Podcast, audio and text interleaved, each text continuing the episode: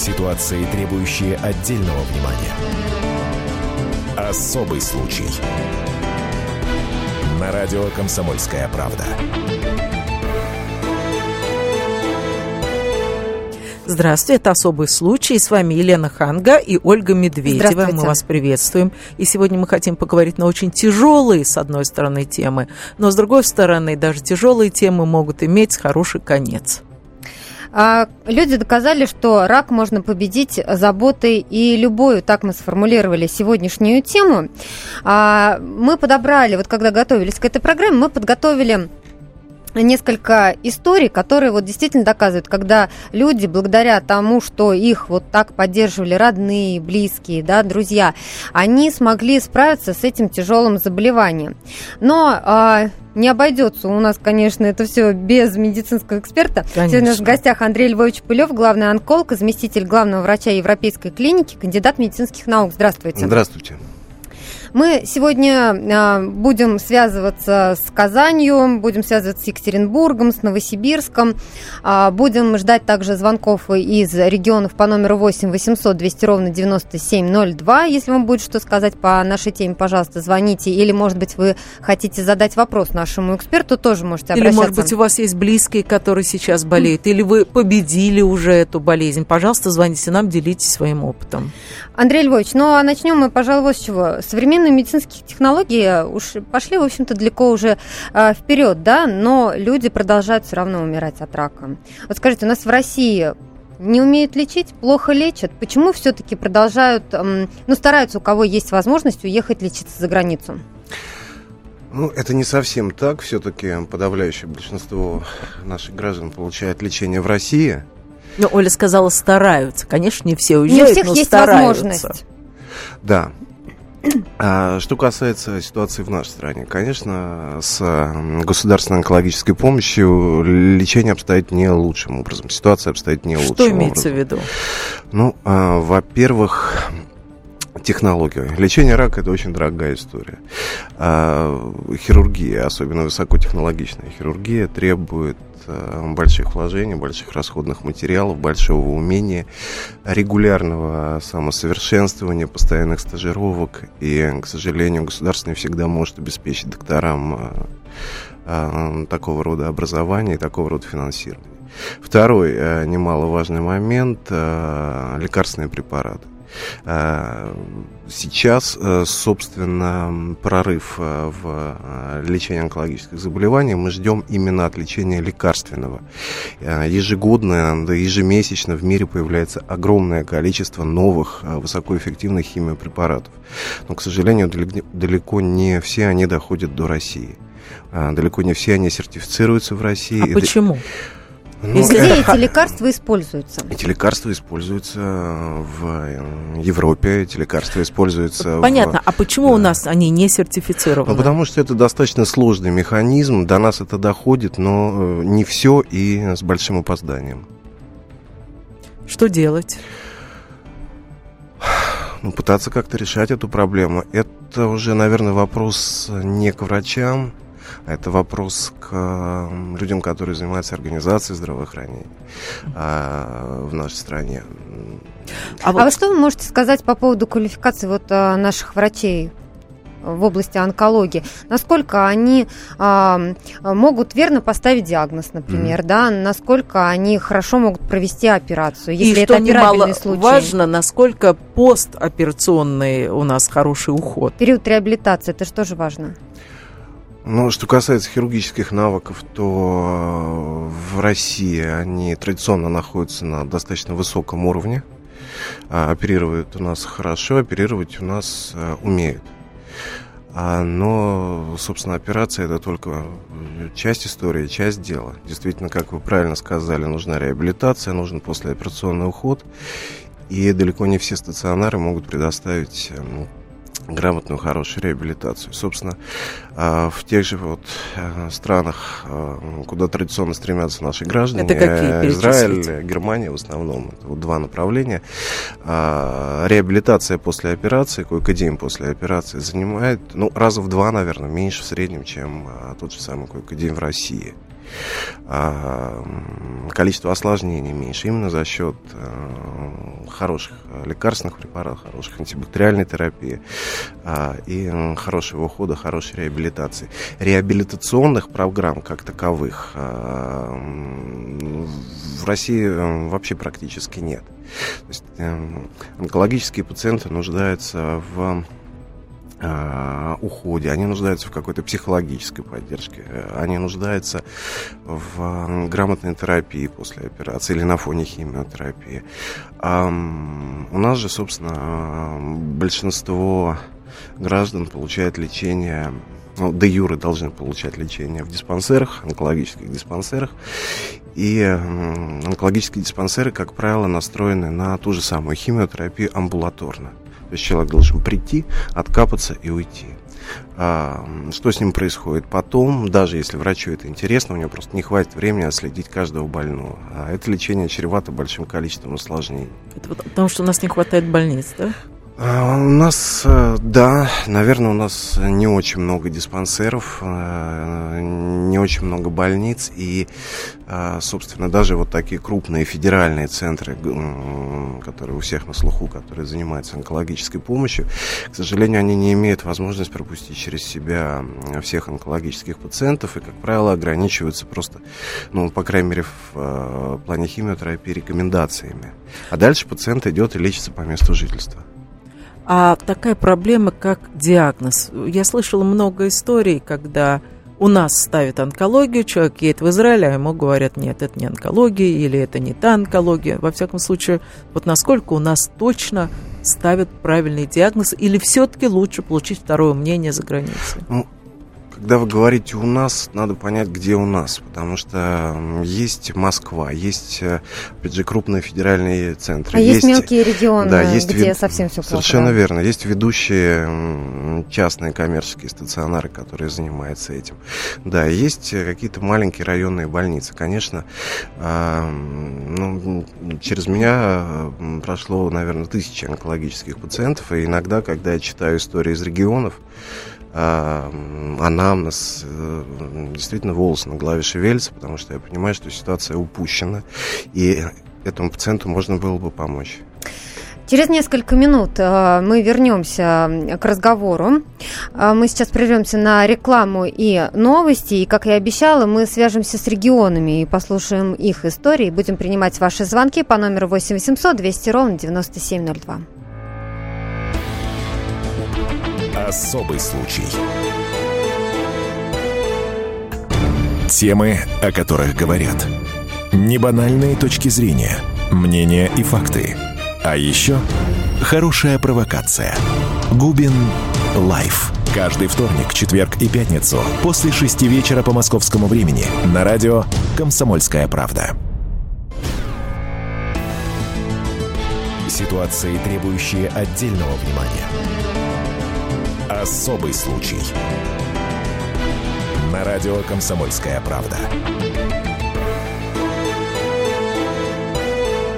И я, Елена Ханга, вместе с Ольгой Медведевой продолжаю рассказывать о людях, которые доказали, что рак можно победить заботой и любовью. Но есть люди, конечно, которые доказали, что можно а, через медицину, да, это все сделать через, благодаря врачам. А, мы знаем такие примеры, например, Дарья Донцова, да, небезызвестная вам, да. которая смогла побороть рак и которая об этом рассказывает. Сейчас а, врачи борются с раком Жанны Фриск. Э, Жанны Фриски, да, спасибо, Елен.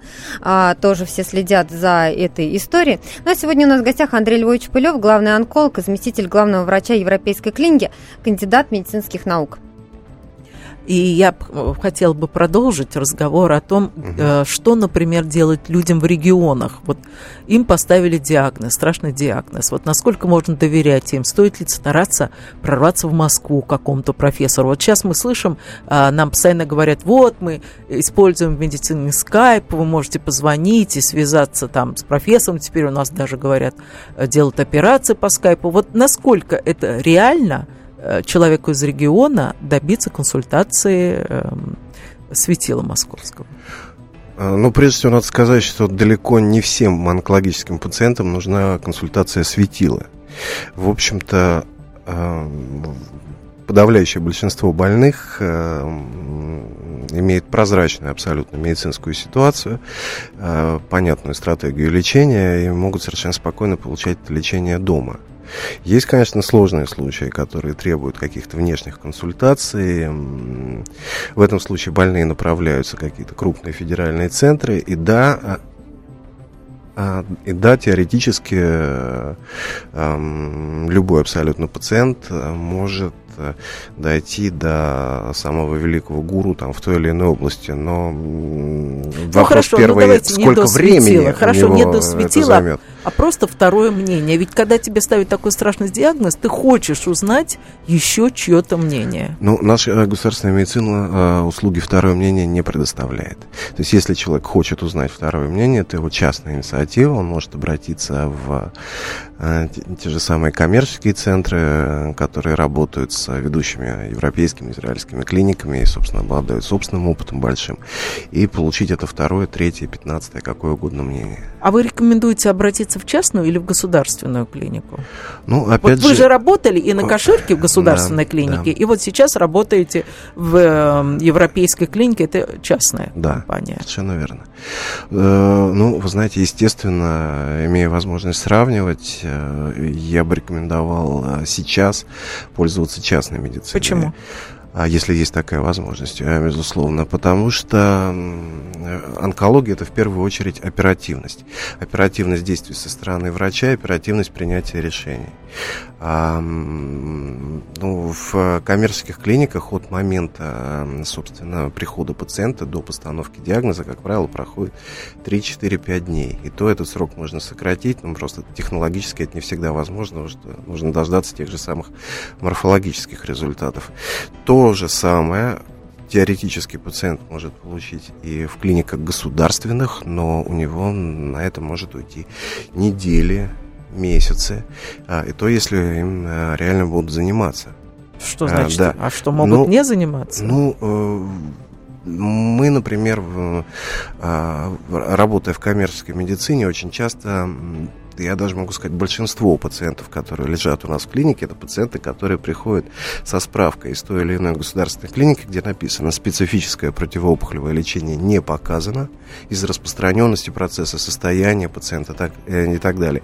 Рекомендована симптоматическая терапия. Но мы понимаем, что эти больные реально курабельные, что им можно помочь. Мы ими начинаем заниматься, и в конечном итоге мы э, начинаем их лечить, и они э, живут Но на порядок почему дольше, же там чем такой ставит Потому диагноз? что огромный огромный поток, э, огромный поток, который государство не ну, способно расскажите, переварить. как вы работали в государственной именно клинике? То есть э, действительно там ставили, ну, не те показания? Нет, дело или не такой, в этом. Или такой поток, что врачи не справляются? Ну, э, ну вот вы же сами я работали. работал в государственной, это тоже не совсем типичный пример. Я работал в государственном, но в ведущем государственном онкологическом учреждении России, в профильном отделении, которое занималось достаточно узкой областью, работал в хирургическом стационаре, поэтому собственно, конкретно с моей областью таких проблем ну, больших не было. Но в то же время я прекрасно видел, какой поток пациентов реально идет на тот же самый онкологический центр и какой поток в нем реально остается.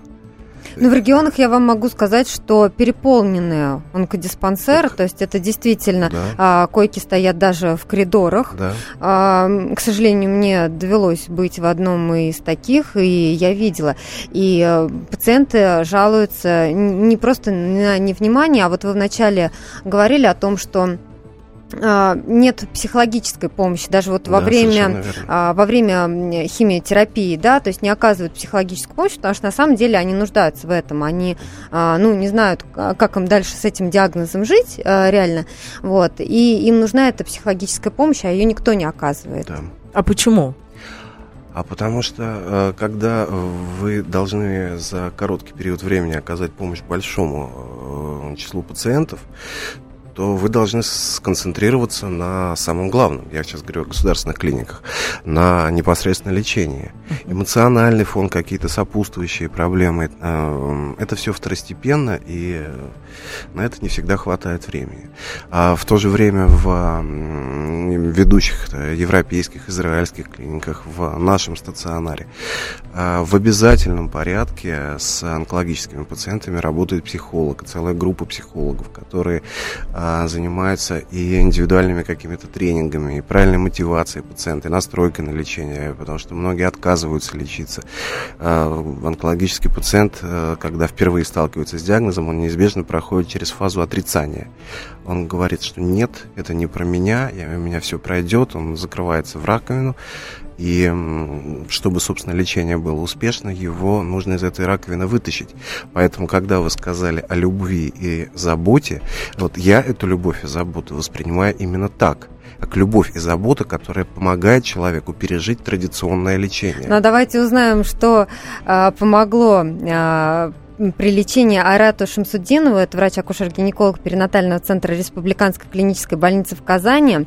А, я расскажу, что а, когда-то мы поставили диагноз рак и сказали, что осталось жить два месяца, но он не думал сдаваться. Сейчас Айрат у нас на связи. Здравствуйте. Здравствуйте, Айрат.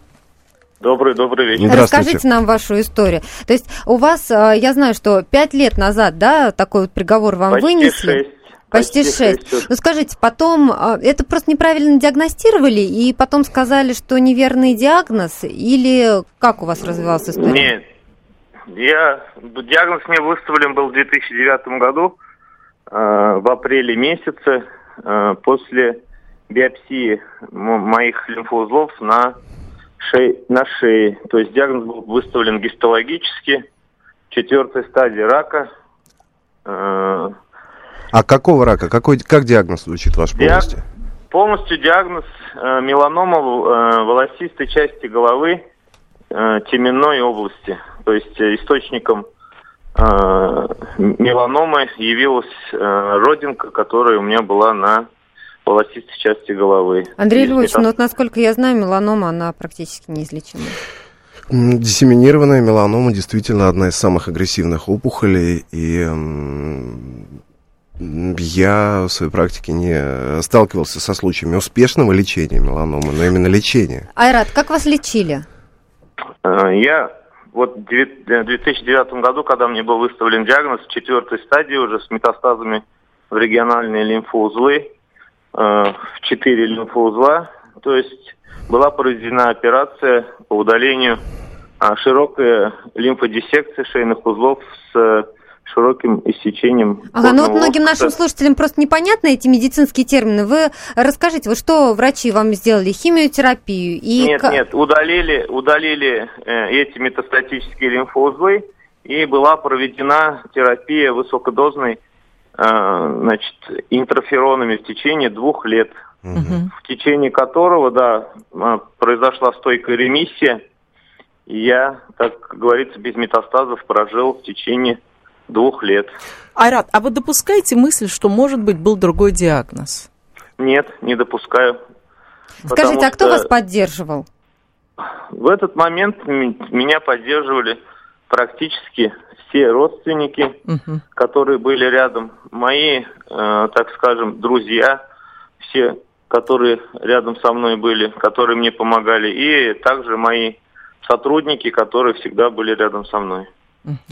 Ну, а, в принципе, ситуация на самом деле более чем реальная, потому что у меня сначала сложилось впечатление, что диагноз был поставлен, никакого лечения не было, а пациент самоизлечился. Нет. Мы вернемся к этой истории, обсудим ее еще. Я напомню, что у нас на связи был Айрат Шамсуддинов, врач-акушер-гинеколог перинатального центра Республиканской клинической больницы в Казани. Мы сейчас прервемся на несколько минут, у нас реклама, выпуск новостей, а потом продолжим наш разговор вместе с нашим экспертом.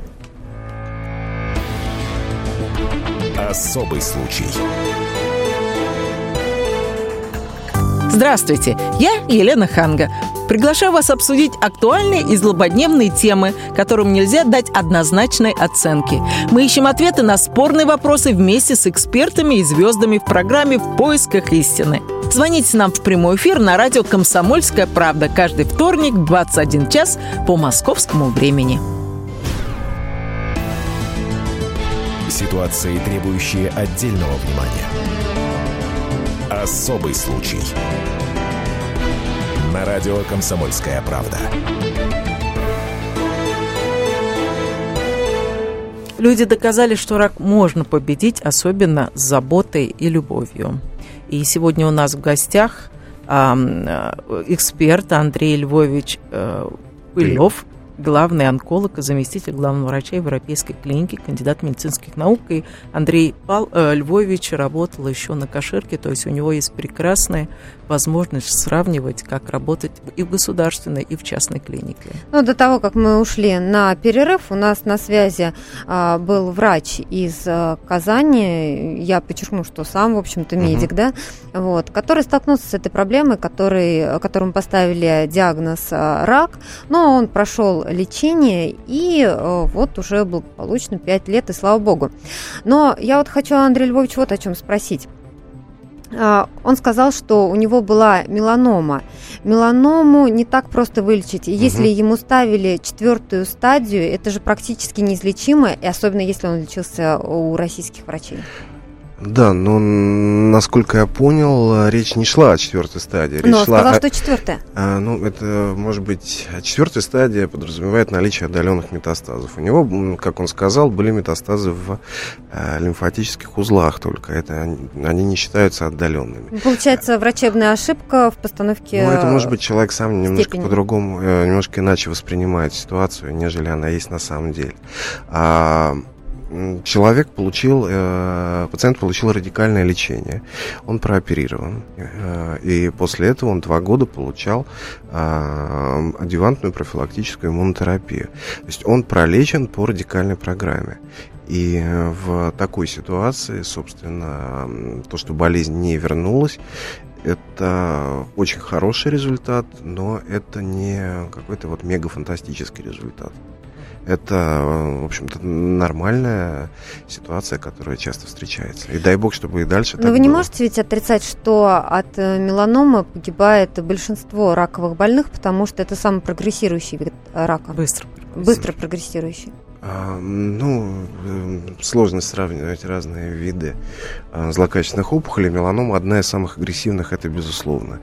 И проблема еще в том, что не так много собственно, лекарственных препаратов, которые эффективны при лечении этого грозного заболевания. А, и проблема в том, что э, те препараты, которые реально э, существуют, они еще не все, к сожалению, сертифицированы а, в России, и э, пациенты ну, не всегда могут получить в России лечение по существующим международным протоколам, так как лечатся пациенты в Европе, в Америке. Там, Но я слышала, люди едут за границу или да. заказывают лекарства за границей и привозят да. сюда.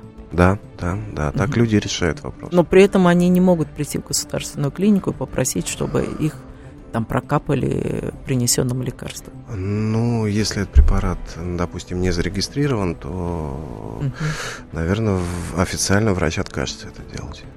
Но вот мы пока не можем никак дозвониться до Новосибирска, хотя у нас была история тут, когда родители шестилетнего мальчика Дима узнали, что у их сына неоперабельный а, рак, они ну, отказались от малыша, оставили его в больнице, и вот в детской а, клинике за Димой стала ухаживать медсестра. Она так привязалась к нему, что в дальнейшем его усыновила, mm-hmm. и вот вместе они смогли победить рак, но я надеюсь, что мы Чудесная еще да, будем пробовать, посмотрим. Может быть, мы дозвонимся.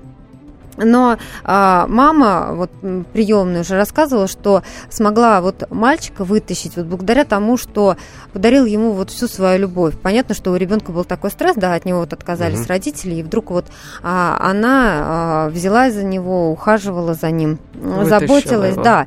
А, Андрей Львович, ну вот насколько вы верите в такие вот чудесные исцеления? А сколько времени прошло после того, как она его установила? Неизвестно. К сожалению, не могу сказать, да. Вот если бы мы связались, мы бы узнали.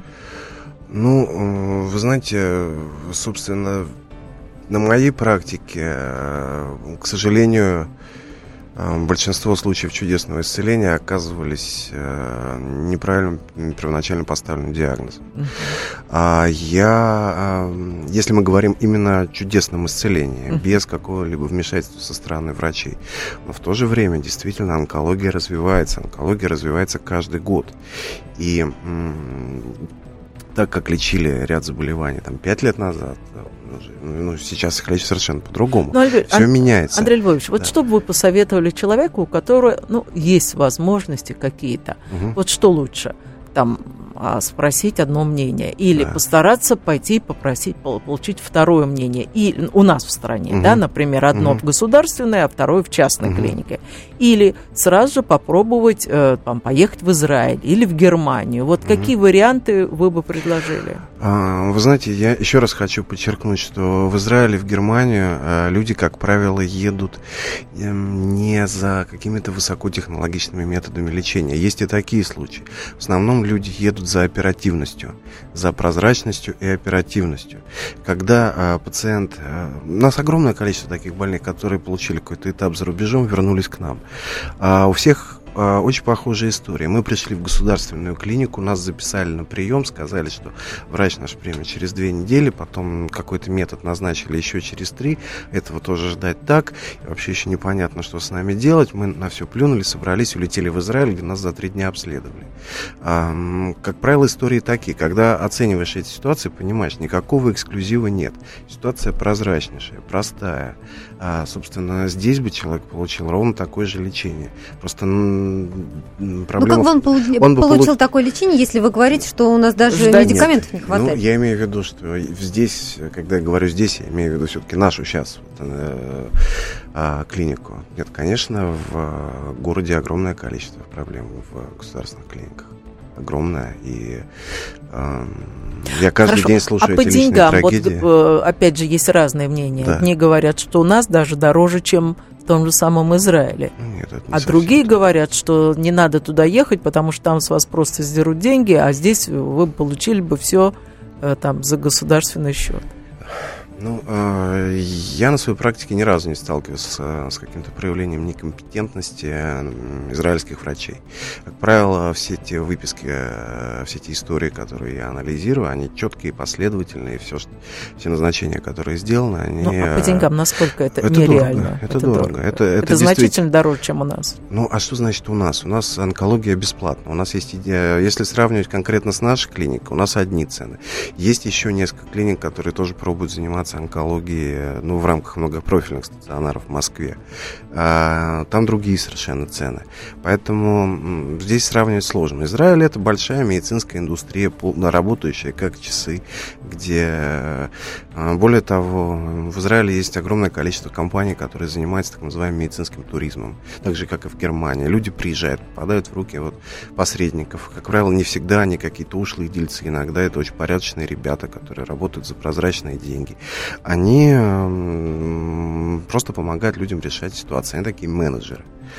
Вот. И дальше человек попадает к профильным специалистам, э, ему составляется смету, он начинает лечиться.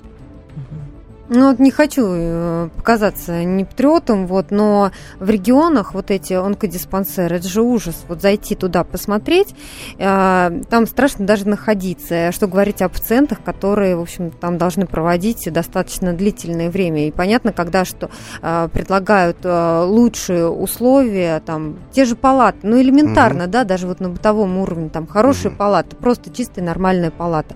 И то люди готовы доплачивать э, за то, чтобы в общем-то, получить и квалифицированную помощь, и, в общем, находиться в нормальных Нормально. условиях. Знаете, а, вот до э, нынешнего кризиса значительное количество пациентов, которые к нам обращались, они действительно обращались не только за медициной, но и за комфортом. Сейчас э, люди обращаются в основном решить медицину. медицинские вопросы. Их мало интересует, где они будут лежать, хотя они, конечно, у нас э, лежат в очень хороших условиях.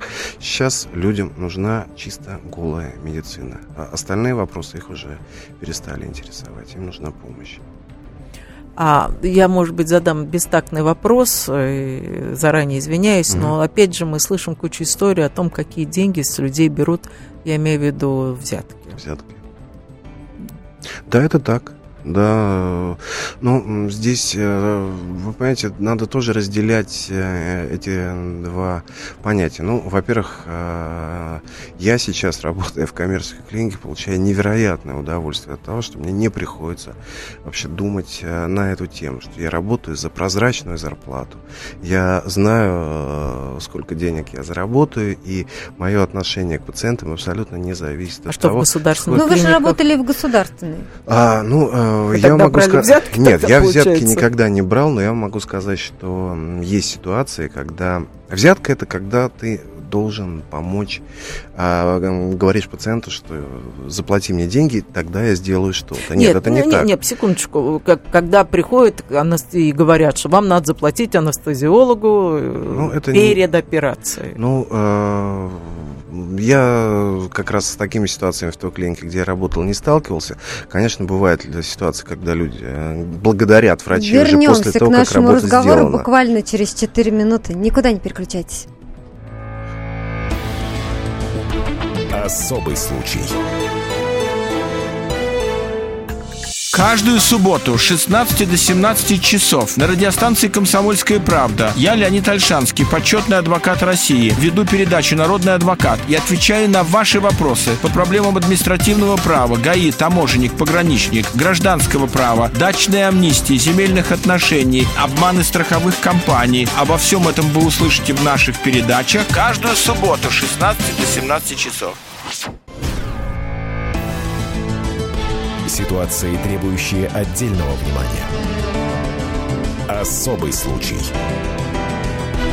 На радио «Комсомольская правда». И мы продолжаем, продолжаем говорить о людях, которые справились с этой страшной болезнью рака. Это страшная болезнь рак, да, люди, которые доказали, что рак можно победить. И вот примером там были те истории, которые я рассказывала, и мы связывались э, с Казанью. Сегодня у нас в гостях Андрей Львович Пылев, главный онколог, заместитель главного врача э, Европейской клиники, кандидат медицинских наук. Ну вот в Сибирь у нас, видимо, Елена спит, знаете, да, не берут поздновато. они трубки, да, поздновато. Но вот у нас еще есть одна такая история, когда э, сибирячка взяла из детского дома ребенка с опухолью мозга есть, ну, любой врач скажет, угу. да, насколько тяжелое заболевание. Тяжелое заболевание, да. И вместе вот им удалось, знаете ли, справиться с болезнью. Все предупреждали, когда она его хотела установить, все предупреждали, ну, не жилец, ну, маленький ребенок. А, но женщина начала искать врачей, выбила квоту на вот операцию, молодец. да, обратилась в благотворительный фонд, и сейчас мальчик учится в четвертом классе, Молодчина. подающий надежду, надежду музыкант.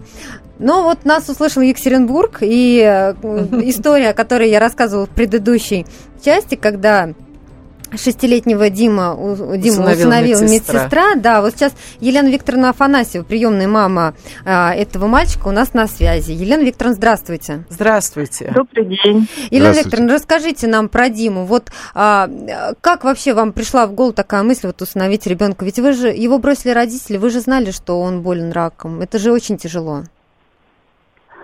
Э, ну да, я знала, но дело в том, что я в течение ну, практически года была с ним рядом, как раз вот в то время, когда ну, в самые тяжелые минуты его жизни я находилась рядом в качестве сестры милосердия. И, конечно, к мальчику привязалась, и он также ко мне. И когда вот узнала, что мама лишена родительских прав, и мальчик оказался в детском доме. Ну вот, и, конечно, первая мысль, что взять его себе. Ну, так, так и взяли. А вот скажите, неоперабельный рак, а рак чего у Димы?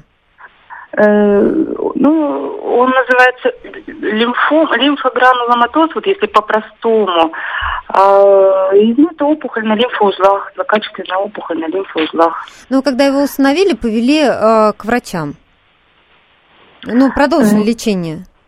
Да, да, то есть его выписали, в общем-то, в состоянии ремиссии, ну, с достаточно хорошими прогнозами, но каждый месяц нужно ребенка обследовать, ну, чтобы исключить рецидив и, если вовремя обнаружено, чтобы вовремя начать снова лечение.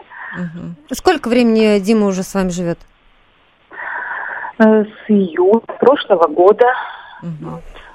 Скоро год будет. И хорошо себя чувствует, да? Вот я слышала, что он музыкантом будет, да? Да, да, у нас в планах. Вот мы было у него день рождения недавно, мы подарили ему флейту. Ой, планируем умница. Э, отправить его в музыкальную школу. Он очень этого ждет уже с нетерпением. Ой, как здорово. Вот. А скажите, это у вас единственный ребенок или есть старшие еще дети? Э, у нас есть э, сын старший, ему 23 года уже будет А-а-а. в марте. А как? И еще пятеро приемных детишек. Пятеро?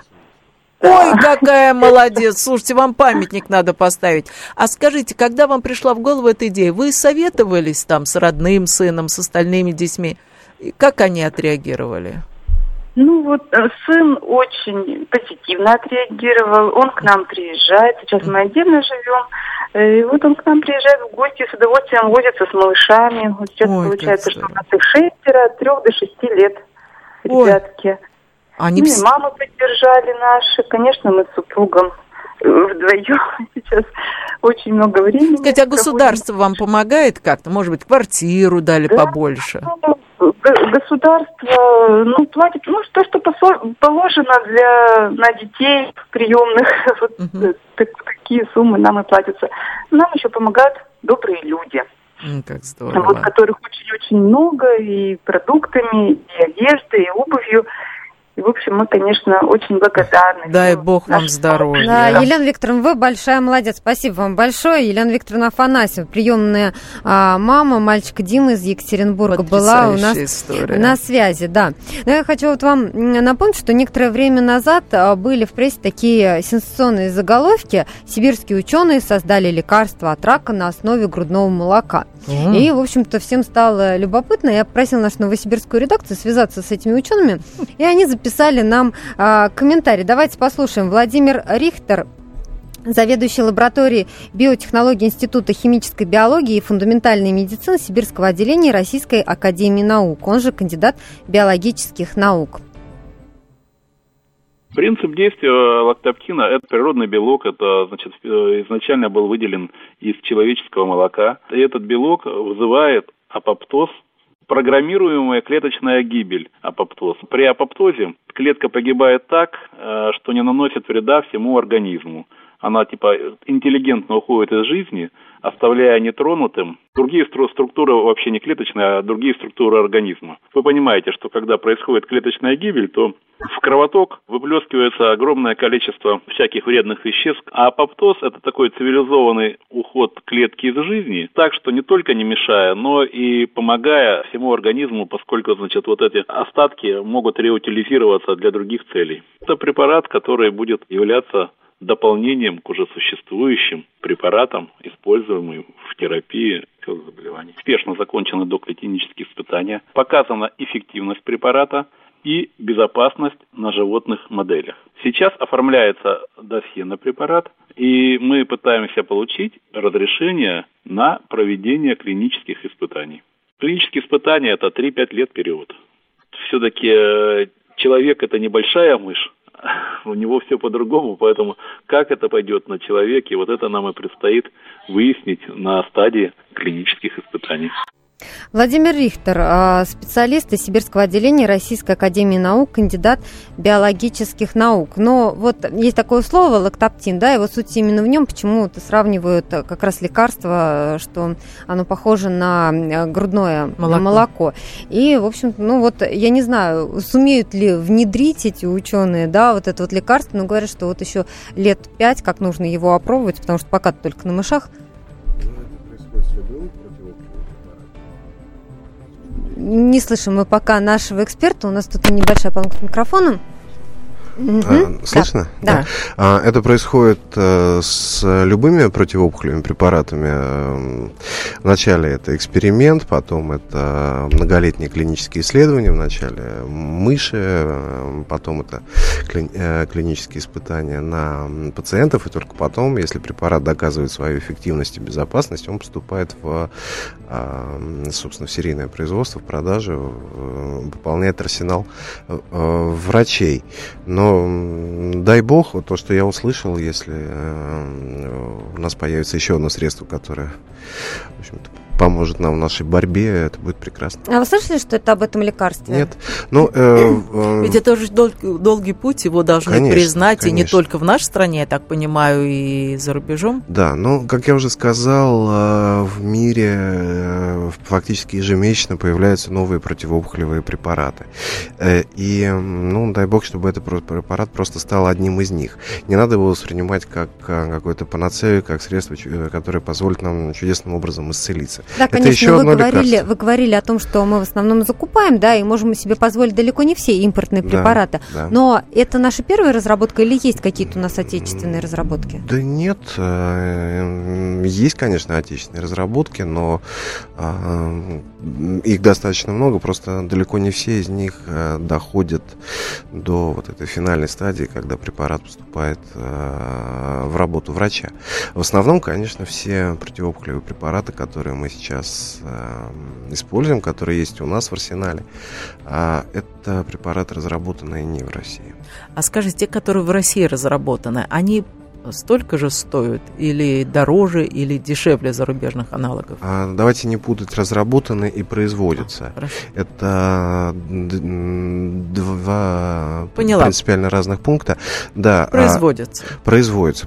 Те препараты, которые производятся в России, естественно, стоят а, дешевле. И, собственно, те препараты, которые сейчас входят в бесплатные федеральные списки которые пациент э, получает в рамках э, государственного бесплатного э, обеспечения, это препараты не полностью, но достаточно большой пул из них российские. И надеюсь, что среди них есть обезболивающие. Будем надеяться, что и препарат, разработанный новосибирскими учеными, тоже будет иметь успех. А, мы всячески желаем удачи нашему гостю Андрею Львовичу Пылев, главный онколог, заместитель главного врача Европейской клиники, кандидат медицинских наук был у нас, нас э, в студии. Спасибо. А, мы, Елена Хан, Ольга Медведев, прощаемся с вами. Желаем вам здоровья. До свидания. Кто владеет информацией, тот владеет миром. Будьте в курсе событий, находясь вне дома или офиса. Установите на свой смартфон приложение «Радио Комсомольская правда». Слушайте в любой точке мира. Новости, интервью, комментарии. Доступны версии для iOS и Android. Радио «Комсомольская правда». В вашем мобильном.